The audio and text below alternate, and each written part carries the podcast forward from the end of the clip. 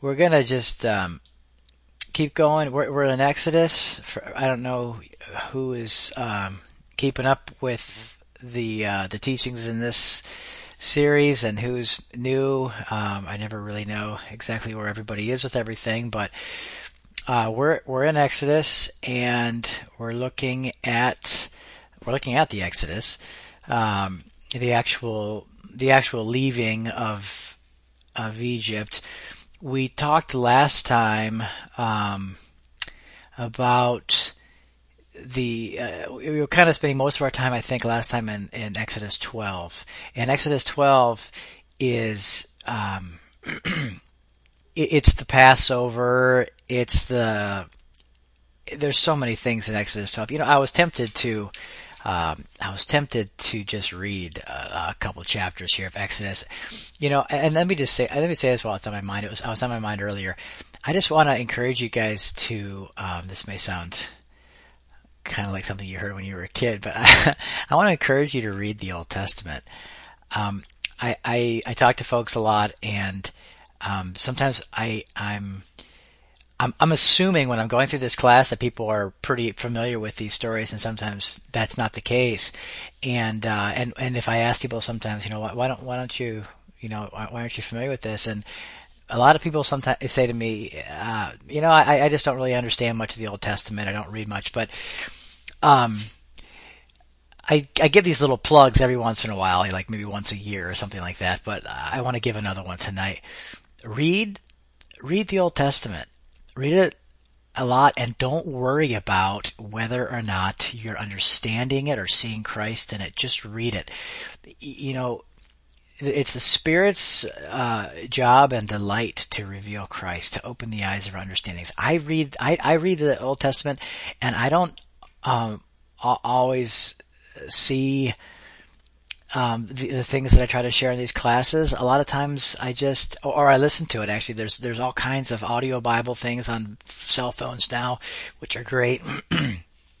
Get a pretty literal, you know, nice translation, something, you know, something like the New American Standard, New King James, and, uh, and just listen to it. And, and if you're if you're not putting it into your ears, then it's kind of hard for the Spirit of God to open up those words and testimonies and pictures and show it to your heart. You know, so um, I just think it's a really good idea to just always be kind of reading through the reading through. I mean, the entire Bible, but it seems like Christians read the New Testament uh, a decent amount, but um, the the Old Testament sometimes gets gets left behind. I I, um, I, I personally just keep, I just kind of always am reading through it or listening to it and, uh, and it seems like it just, things just little by little, piece by piece, as the spirit of, as my heart is open and the spirit of God does it in me, things start to make sense. But I don't get worried about if I don't see, I could go 10 chapters in a row, not see a single thing. But, but, you know, those chapters are now in my mind, uh, for when the Lord wants to breathe on those things and make them real in me. So, I say that just because like Exodus 12, 13, 14, I know they're, they're just so rich. Um, and there's so much in them. I'm going to actually read a little bit, if I get to it tonight, a little bit of a chunk of Exodus 14, just because there's several things kind of all, all stuck together. But this is a a God designed and uh, and and um, yeah, d- designed and um, what's the word I'm trying to think? I'm trying to trying to say. Uh, he, he, designed it and, and he did it. He he he, he played it out. Uh, it's it's a picture of his understanding of what salvation is and how he accomplished it. It's not just a bunch of stories. There was a ton, there was a ton of things that happened in Israel that were not written down in the Bible, and were not preserved by the Holy Spirit. The things that are written down in, in this book were preserved by the Holy Spirit. Paul tells us plainly in Corinthians, they were written down for our admonition. And, and we have to, um, well, we have to understand that and we have to go there with hearts that are wanting to see beyond the testimony to the spiritual fulfillment. And that's exactly what the Lord will do with you. He won't do it all at once. It'll be little pieces at a time. Little things will start to stand out to you. Those things will be kind of grouped together in your heart and added to other things that are, you know, it, it comes together kind of piece by piece. But what it is, isn't a, a natural mind understanding of a bunch of uh, pictures. It's uh, uh, it's God's understanding and testimony of His own Son unfolding in your heart. If the Spirit has His way with you, that's exactly what's going to happen as you read through these things. So, um, I just, I just every once in a while I like to do that, just because um, it's not helping you at all not to read the Old Testament. You know, it's not really even helping you just to wait till I tell you what I think I, have seen. Although I can point to what what I've seen, I can I can try to tell you where to dig, but you're still going to have to let the Spirit deal with your heart in, in those scriptures too. So, so so uh, it's a really smart thing to do.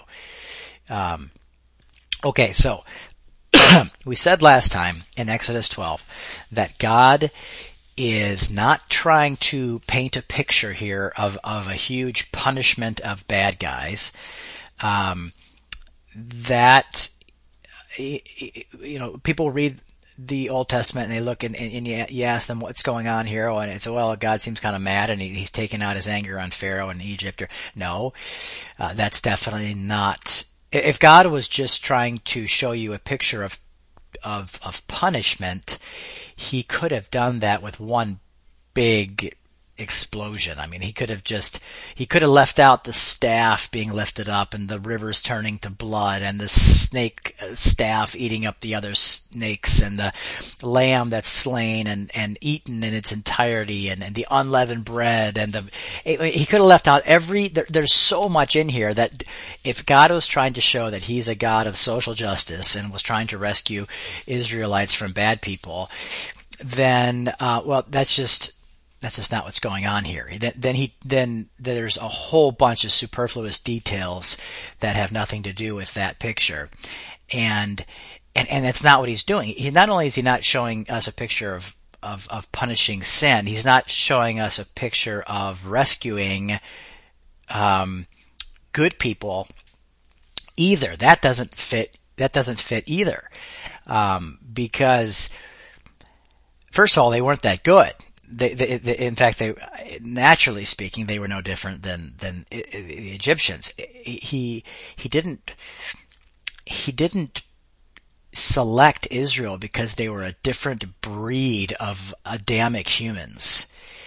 He selected them to because in them, in one natural seed, he was painting a picture, giving us types and shadows and prophecies and promises and oracles and laws, all of which pointed to a spiritual seed.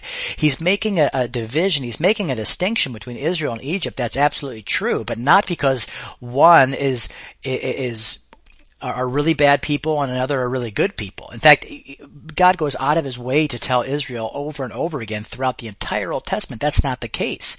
But how many times in Deuteronomy before they go into the land, he, he keeps telling them, look, I'm going to go in there, I'm going to show my might and my glory through you, I'm going to cast out these people, but don't think for one minute it's because you're a righteous people or because you're better than them in any way because you're not you're a stiff-necked rebellious people. And I know that even after I get you in the land, you're going to rebel against me. I mean, he, he just says it like that. And then, and then you go through the prophets and, and, and the prophets say, you know, Isaiah, I'm going to send you to Ezekiel, Jeremiah, I'm going to send you to the people of Israel, and they're not going to listen to you, you know, and in some cases, uh, the, the Lord says, if I were to send you to another people, they would probably listen to you, but not my people. My, my people, in the beginning of Isaiah, he says a donkey knows its owner and is faithful to him, but my people have rejected their God and uh, and, and, so I'm not trying to say that the Jews are any worse than the Egyptians or the Jews are any worse than the Babylonians. I'm just trying to say that what God's doing, Israel was very, very, very special, but it was special as a testimony. It's special not because of what they were inherently in themselves, but because of the way that God chose them and used them to testify of a of something that was truly special that is truly special that is Christ the true seed Galatians 3:16 3:19 the seed to whom all the promises were made a seed not seeds as as though speaking to many but seed as though speaking to one that is Christ Galatians 3:16 the the specialness the uniqueness of Israel is the way that God used Israel. The thing that God was testifying about. The pictures of Christ and a people in Christ relating to the Father in the Son. That's what was, and, and, then, and then of course the victory and the kingdom and the priesthood and all of that came to be visible, uh, as a testimony in the earth through Israel. But, but uh, I, I, just say that because there's a whole lot of hubbub going around in the world today, um, especially since uh, since uh, Israel became a nation again, where people are talking as though, well, to put it exactly opposite as uh, opposite than, than Paul put it, as though there is Jew and Gentile in Christ, and there is, you know, slave and free, and there is blood that makes a di- bloodlines that make a difference. And no, that was never the case. God's heart was single.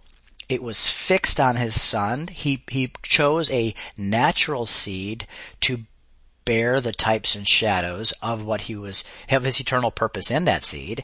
And then he started bringing people into that seed and joining them to that seed by baptizing them into death and raising them up in the newness of life. That's exactly, friends, that is exactly what the Exodus is showing us a picture about. That that's what we looked at. We looked at last time in Exodus chapter 12 that God established in this testimony a not a, not a not a picture of rescue, not a picture of punishment, but a picture of division.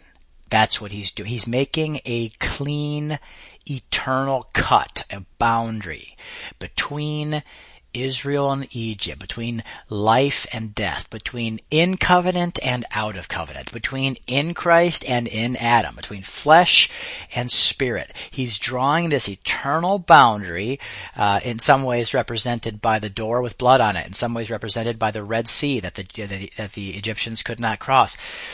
He's drawing, he's making this perfect chasm, uh, which is the cross between one side and another. One side was slavery, death, and darkness, and and and and separation uh, from God, all through the cross. Because at every single one of the judgments, the staff, the cross, was lifted up, and all of the judgments came out of the staff. In fact, the the the sea, as we'll, we'll talk about today, the sea is going to part because of that staff too. The sea, the cross opens up that sea and causes one people to be able to pass through, and another people to be well, because they didn't die in the Lamb, they couldn't pass through that sea.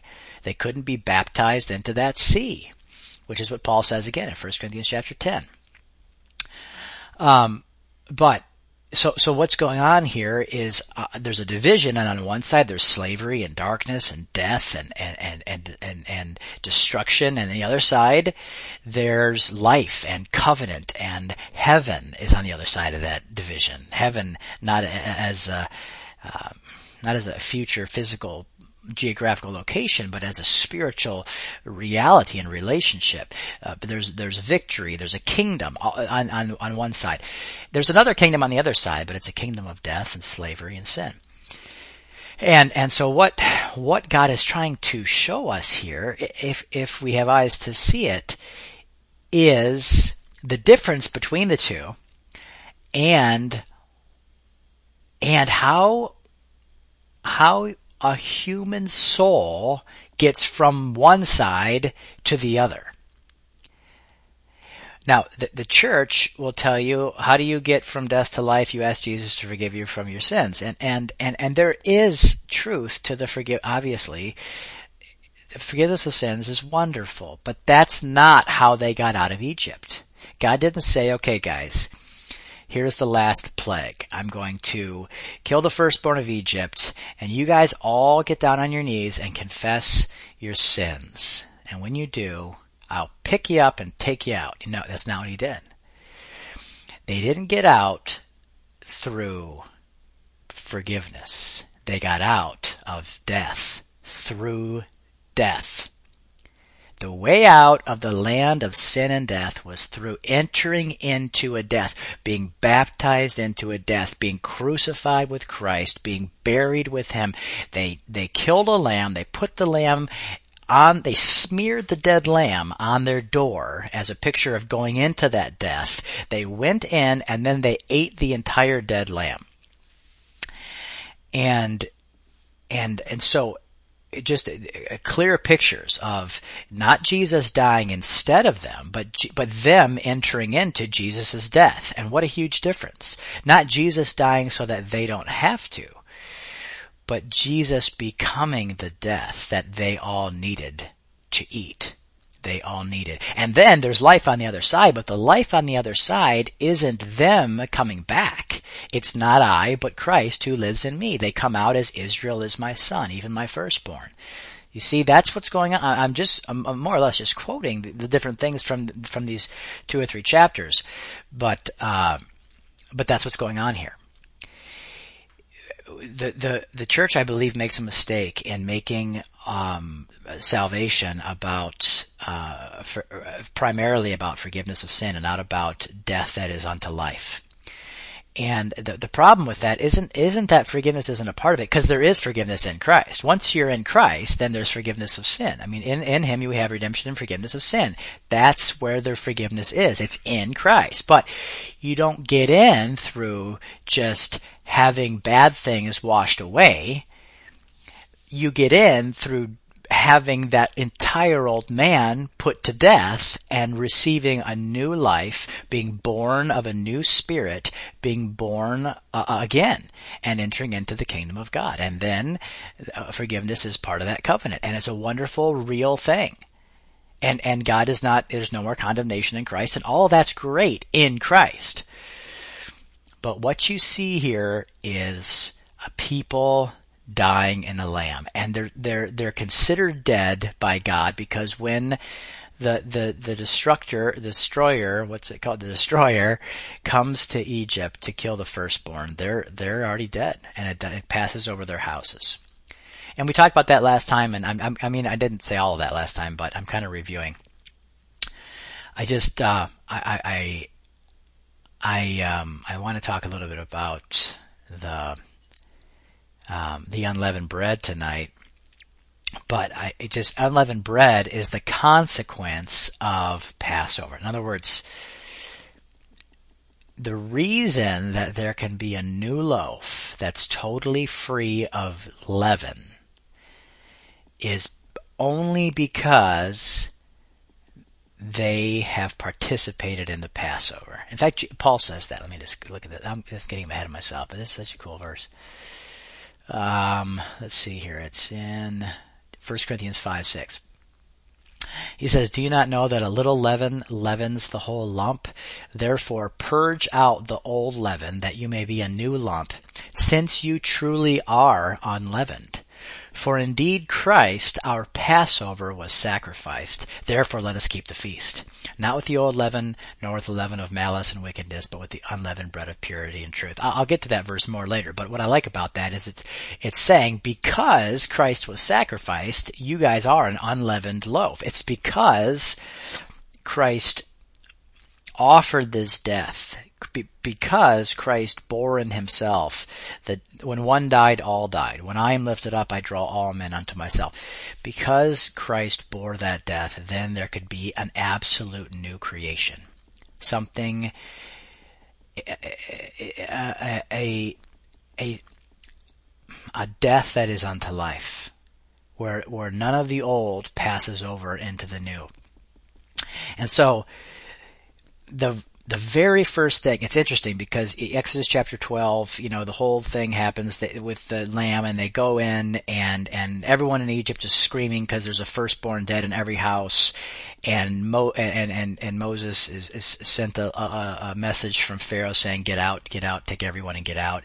And it's this total chaos. And you'd think that the next chapter, chapter 13, would be um, would be about them going out, or maybe about Pharaoh's armies chasing them and the parting of the Red Sea, but it's not.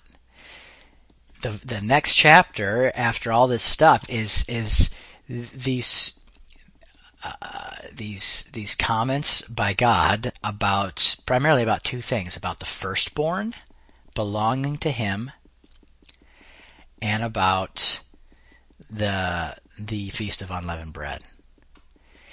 And you know, I guess the natural mind says, well, couldn't you just get them out first and then start talking to them about that stuff in the wilderness? And I, I can picture the Lord saying, no, that's, that is what going out is all about. This is not about, again, this is not about a, a rescue mission. This is about creating the firstborn out from among, begetting a new man out from a blood covered door, a womb of death. It's about a, a, door opening up and out of it coming the first thing that ever left the realm of death. Do you understand that's exactly what Jesus did? And uh, he, he, he entered into the human, to the Adamic world. He entered, he became sin and death and a curse. And yet, he he he travailed the, the he, he in this womb of death in this tomb covered by a rock suddenly opened up and the first thing that had ever gone into that condition came out came out of that condition. And he wasn't alone. He was the firstborn, but he was attached to a, to many brethren. He brought many to glory. He was the firstborn among many brethren. He was the head. They were the body. They came out, they came out as one, but he was the fir- he was the one that God put his seal on and said, that one's mine. He's mine. And everyone that belongs to him is mine too. But because they belong to him, the firstborn is mine. And that's and that's what God did in the resurrection of Christ, but he did it first in types and shadows right here. He, he brings this terrible death of, of Adam, this great uh, judgment of the firstborn of Adam, and the result of it is the resurrection of a new man. He puts to death the firstborn of um, of Egypt, and, and, and that pays the price of the firstborn of, of Israel coming out from among the dead. You see what I'm saying? He he crucifies in Christ the the wrong man and then raises up in Christ a new man. One new man, neither Jew nor Gentile, neither slave nor free, but Christ all and in all. And the the reason that they belong to the the reason that they belong I just love this. The reason that they belong to God is because they because God claims the first, he says that's my son. That's my son. Now there's psalms that are kind of confusing. If, if you, if you don't, remember, there's psalms that say, this is my, he has said to me, this is my son. Today I have begotten you. And, and, and Jehovah's Witnesses or whoever take, or Mormons, or I don't know, maybe both, take those kind of scriptures and they say, see, Jesus had a beginning. It's not talking about just the eternal word, Christ. It's talking about the birth, the resurrection, the birth of this corporate new man. Jesus as the head of this corporate body. He, as, as the second person of the Trinity, he has always existed. He's been with the Father, the radiance of his glory, the, the, the word that was with God and was God and all of that. But, but going into death, taking a, a, a people into his death, there goes the firstborn of Egypt. Bringing out a people in his resurrection, there, there, there goes the firstborn of Israel. God looks down and says, it's mine. That's, that belongs to me. It's, it's paid the price of redemption. It's put away all sin and iniquity from my sight forever. That's my son and everything that's joined to him, it, it goes wherever he goes. This is this is reminiscent of Jesus saying, "Father, I desire that they be with me where I am. Where were you? I was with you in in glory before the world ever was. I want them to be there with me, but I have to prepare the I have to prepare a place for them. I have to open up the way. I have to become that that Passover lamb that that causes this people to be able to go into the blood covered door and come out in the resurrected lamb. I have to do that first. So he says, look guys, I know you're going to be sad for a few days here. I'm going away. I'm coming right back. He wasn't talking about thousands of years later. I'm coming right back. You will see me, speaking to men right in front of his face. You will see me again. And when you see me, you'll understand. You'll be glad. In that day, you'll see that I'm in the Father, you're in me, and I'm in you. And we're all, we're all one. We're all one in, in him and and that's what he accomplishes. But uh, but what my point is with the firstborn is that that that God God has had in His eternal plan and purpose a way to exalt His eternal Son as the firstborn from among the dead, the head of a new body, the the priest of a, of a priesthood, the king of a kingdom. But all of that came out from the dead. All of it came out from the dead. And so, um, throughout the history of the Old Testament, you'll see this emphasis put on the firstborn. And, and, and, and again, as I often say, the understanding of the shadow is the revelation of the substance, or you could say the understanding of the Old Testament is the revelation of the new covenant, or the new, or, or, or the spiritual reality. Well, do you understand what I mean by that? I, I, I that maybe sounds a little bit cryptic. What I'm trying to say is, if you looked at a shadow on the wall, it could probably be one of ten different things. You know, it, it may kind of looks like a person. It could, I guess, it could be a chimp. You know, maybe it's just a statue. Whatever. And and but the the the seeing of the substance is going to define the shadow, right?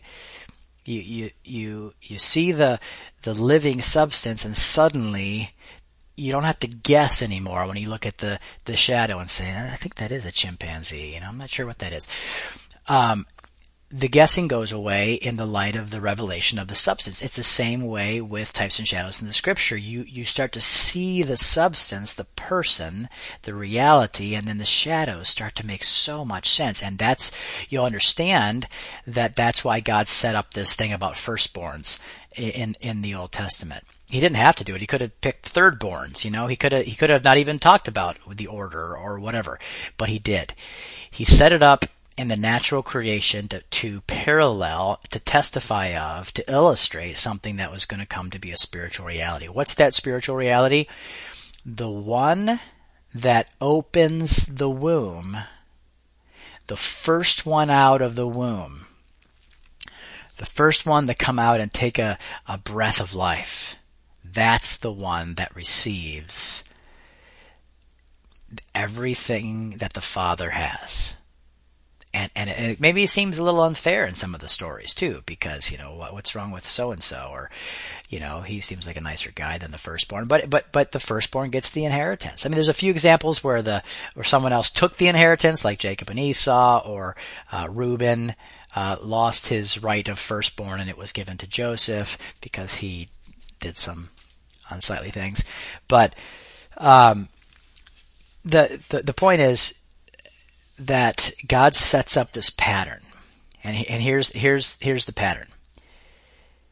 Uh, how do I say it? Let me let me. Okay, here's the pattern. Man, if if I can just speak really bluntly, man plants a seed in a woman. That seed comes out head first connected to a body, but that seed comes out as the firstborn and, and it receives all that the Father passes on to him. All that the Father has promised. All that the Father wants to give to a son. Okay, there's the pattern. You see it again. So that's how you see it in the natural creation. Then if you look at the, the creation of Israel and God's types and shadows there, God plants a seed in Egypt. Joseph, the first one that goes in of his of his people. Or you could say it's same thing. You could say the same thing in Abraham. There's a bunch of different pictures of it. I'm just going to deal with Joseph here. God plants a seed with Joseph. Then there's many that are joined to Joseph in that place. And then all of a sudden, God opens up this bloody door, and out comes. Joseph, I mean, he came out too. Remember, Joseph's bones were carried in the midst of the people, but attached to an enormous body. Israel, my son. Well, what are both of these a picture of? The father, the father sends the son into the world as a dying seed. And there he goes. He goes into this place uh, it, you know, it'd be a miracle if he could ever get out of there. You know, he, he, especially the fact that he's becoming sin, becoming death, becoming a curse. He's he's becoming a serpent on a staff. He'll never get out of it. You know, and, and so many are. He's and not, not only does does he become a curse in himself, he swallows up all the other curses too. He he takes it all upon himself. He's the staff that became a serpent that swallowed up all the magician's serpents too. He he took all of it onto himself. And then all of a sudden, all of a sudden, he comes out. He comes out of death. The the the the the, the tomb, the, the the round rock in front of the tomb rolls out of the way, um, and and out of this death, out of this judgment, comes comes the firstborn of many brethren. Uh, he he opens the door of uh, of death and, and brings the captives out, attached to him, joined to him. And all these pictures are, um, I don't know, they're, they're just, when, when you, again, when you start to see the spiritual reality behind these things, then you can understand why God stops the narration of the historical Exodus for, for, for 50 verses or so, or whatever, I don't know, and, and, and Exodus 13, and starts talking about, okay, before you guys even leave, let's get something straight. The firstborn belongs to me.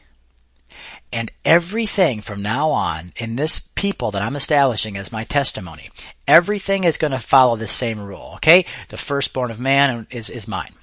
And the firstborn of every animal, it's mine too. And the firstborn, he goes through all these different things and he says, they're all mine. And, and later, and this gets a little bit complicated, but we'll get to this eventually, he, he switches the firstborn. He allows the Levites to play the role of the firstborn of Israel.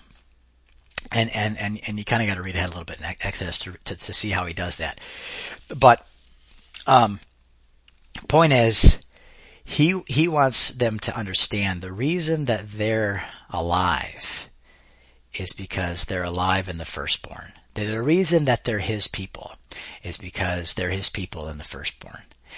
In, in fact, they are part of his gift to his son.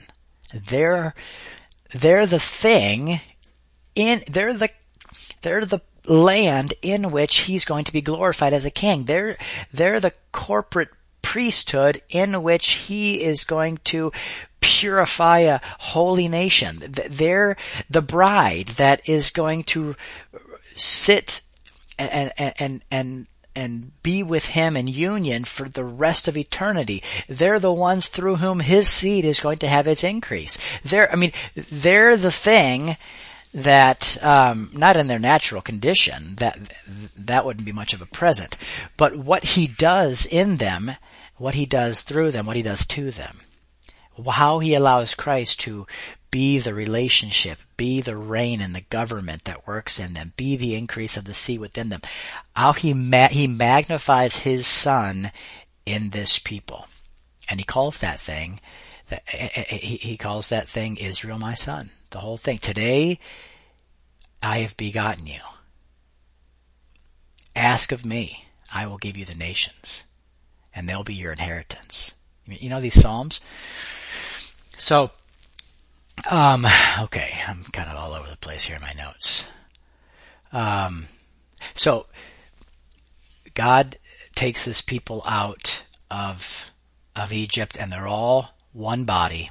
They're all one son. Obviously, I'm not saying for those of you who might be new, I'm not saying that we become Christ, but I am saying Christ lives in us, and we experience His life.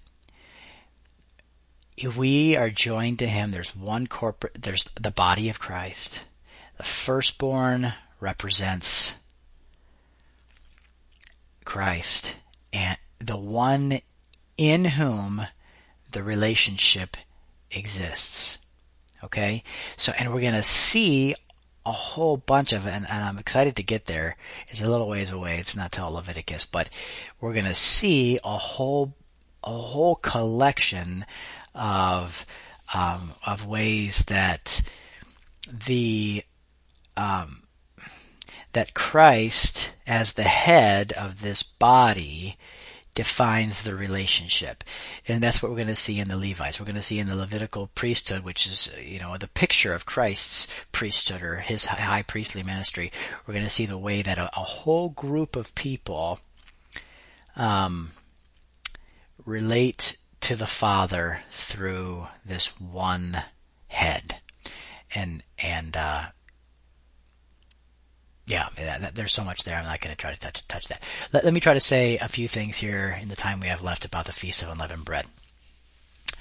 Um, so, what immediately upon um, going into that door. Remember, I read that verse last week uh, uh of uh, Deuteronomy 16, verse 6, I think it was. Verse 1 and then verse 6, where God says that they went out of Egypt. Historically inaccurate, spiritually totally accurate uh, statement of God's, where He says, I'm just going to read it real, real quick here. Deuteronomy 16. It says, Observe the month of Abib and keep the Passover to the Lord your God. For in the month of Abib, the Lord your God brought you out of Egypt by night. And then in verse 6 it says, But at, uh, well, verse 5, you, sh- you may not sacrifice the Passover within any of your gates which the Lord has given you, but at the place where the Lord your God chooses to make his name abide, there you shall sacrifice the Passover at twilight, at the going down of the sun, at the time you came out of Egypt. Now, again, I, I say it's historically inaccurate uh, in, in, in that they didn't actually leave the, the territory of Egypt at, at, night. What they did is they went into the door at night. But from God's point of view, as soon as they were baptized into Christ's death, they were gone. They were no longer a part of that land. That's why they could walk out.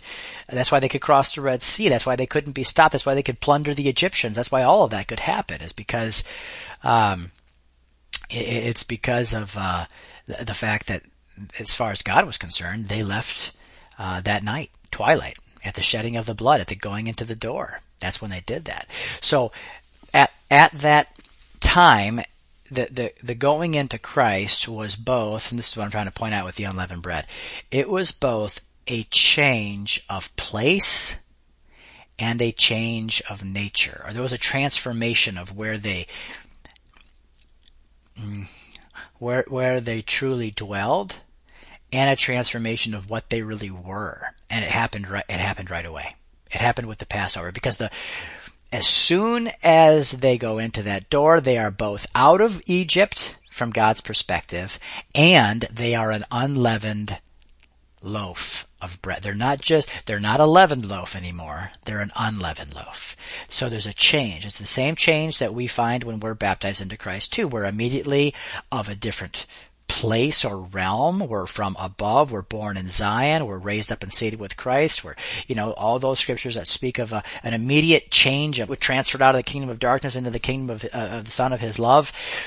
There's an immediate, uh, change of the world to which we belong to. And then there's also a complete change in nature. You are dead to sin, alive to God in Christ. So, and, and this, this dead to sin business, and now that doesn't mean that you experience that, that liberty from sin or death to sin. You experience that, that finished work to the measure that light, truth, causes what's real to God to become real to your soul. That that walking in the light, you have the fellowship with Him in what's real. Um, but that's another that's for another time. The point is that God is that the, as soon as Passover is done, the very next day is seven days, a complete you know a complete work of unleavened bread. A a people that had been transformed translated as to their uh, location and, and, transformed as to their very constitution. And you know, and, and God uses some pretty pretty interesting pictures here um, of uh, well, I, I, I, think it's interesting. I don't know much about leaven. I always say that when I talk about this, but I, one of these days I should just look up on Wikipedia all the facts about leaven, and maybe there'd be some interesting ones. I don't know, but I, I know that, that leaven's like alive, right? It's like some kind of a bacteria or something like that. Whatever it is, you put it in a loaf, and as soon as it's in that loaf, there's it it's it fills the whole thing. It, it grows. It causes the whole loaf to actually actually grow, and and not only that, as soon as it's in there, it's impossible to separate. The only way to get rid of the, the yeast, the the yev, the leaven, is to get rid of the loaf. You can't just go through there with a pair of tweezers and, and a magnifying glass and, and, and pick out the yeast. It, it, changes the constitution of the bread. And, and it's just, just big one, you know, lump of growing stuff. And, and, and I think, I just think it's interesting that that's the, that's the, of all the things in the natural creation that God could have used to paint pictures of sin. I mean, he could have used, um, I don't know, like a, um, a, a scorpion Maybe, maybe he does. I don't know. But uh, I mean, but he, he, in this in this in this picture and, and in a lot of other places throughout the Old Testament, the thing that he chose to, um, you know, to, to represent sin wasn't it wasn't just like slime or or vomit or something you know gross. It was this living thing that that that actually fills up bread grows in it and is indistinguishable from it. In such a, in, to such a degree that the only way to get rid of the sin is to get rid of the lump. You have to act, you just throw it away, you know? You can't, you can't get it out. It's unsalvageable. So, so you have to actually crucify the whole lump to get rid of the sin and, and have a totally new lump made that doesn't have any sin in it and a, a, new loaf that's totally dead to sin, a, a, a, new loaf that doesn't have any relation to sin. In fact, this is what Christ, Christ comes out of the grave. He appeared once to become sin. He brought that sin into the grave, and then he appeared again. This is Hebrews chapter 9. He appeared again unto salvation without reference to sin. You know that verse? Most people try to make that an end times verse. It is, it is decidedly not an end, an end times thing. It's, uh, it's, uh, you know, he, he, he appears, let's see here. So Christ also, 928. So Christ also having bared, uh, having been offered once to bear the sins of many will appear a second time I really appears. Let me pull up the literal version here, I think. Yeah, literally, it will be seen a second time by those awaiting him apart from sin, or some translations say without reference to sin, unto salvation. Okay? So he's seen once as the sacri- as the lamb that dies. He's seen he's seen once as the end um, the, the, the end of sin. He's seen once as a big leavened loaf that goes into the fire. He's seen again as the salvation of all who will eat him. And, and it has no, there's no more leaven. And so there's a, there's a change.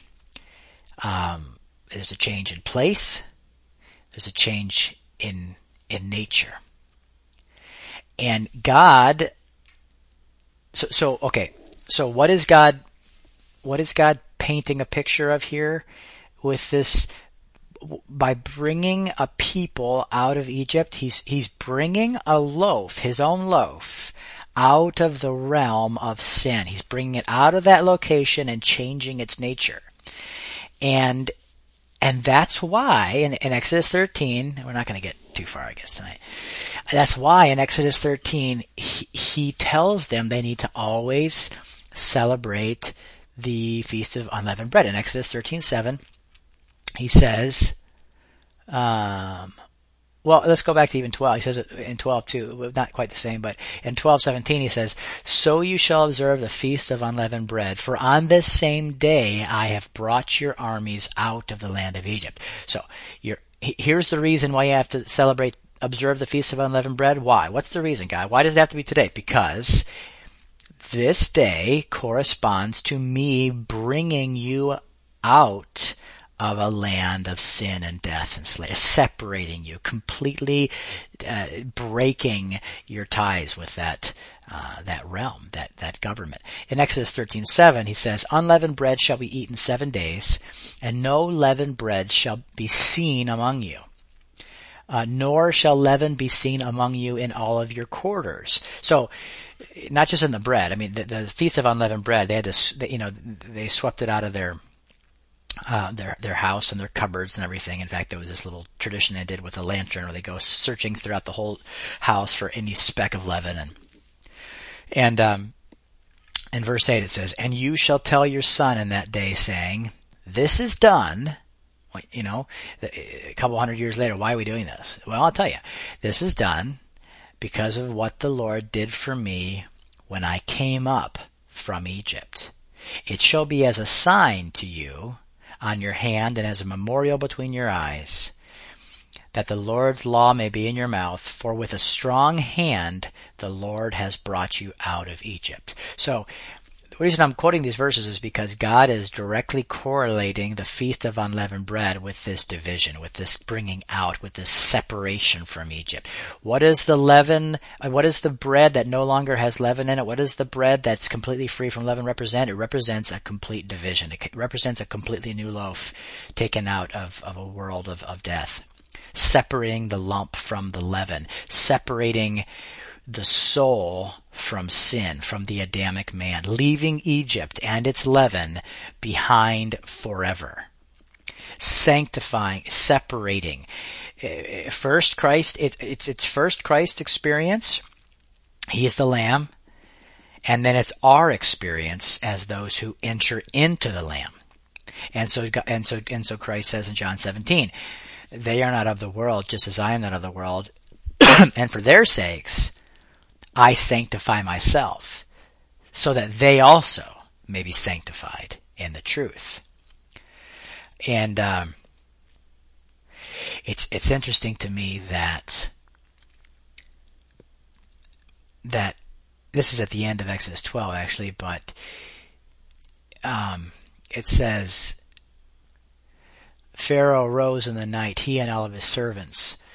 Um, and all the Egyptians, and there was a great cry in Egypt, for there was no home where there was not someone dead. And then he called for Moses and Aaron at night and said, Rise up, get out from among my people, both you and the sons of Israel, and go worship the Lord as you have said. Take both your flocks and your herds, and as you have said, and go and bless me also. And the Egyptians urged the people to send them out of the land in haste, for they said, We will all be dead. And really, it's um, we are all we are all dead or all of us are dying. One translation says in the literal, another one says all of us are dead. But anyway, I like the I like the literal better there because I think that's kind of what God's trying to point out. Like you're among the dead. Get out from among the dead. You don't belong here anymore. You know, leave the land of death. You're it's not your home.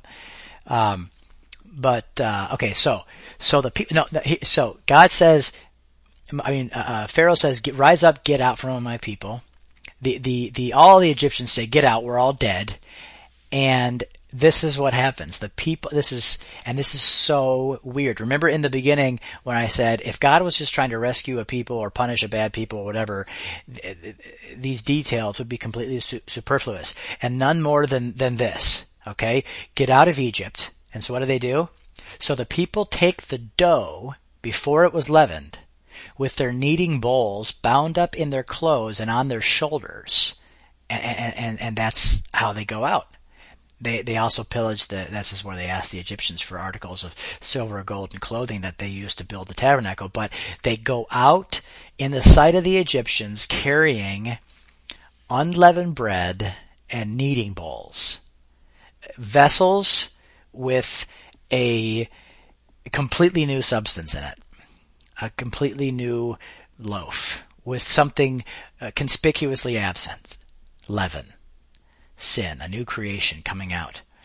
And I don't know. I'm out of time here. I'll stop with that. But uh, there's there's there's a few other verses I may bring into this, I guess, and then we'll get into Exodus 14 next time. All right. I'll stop there and see if there's comments or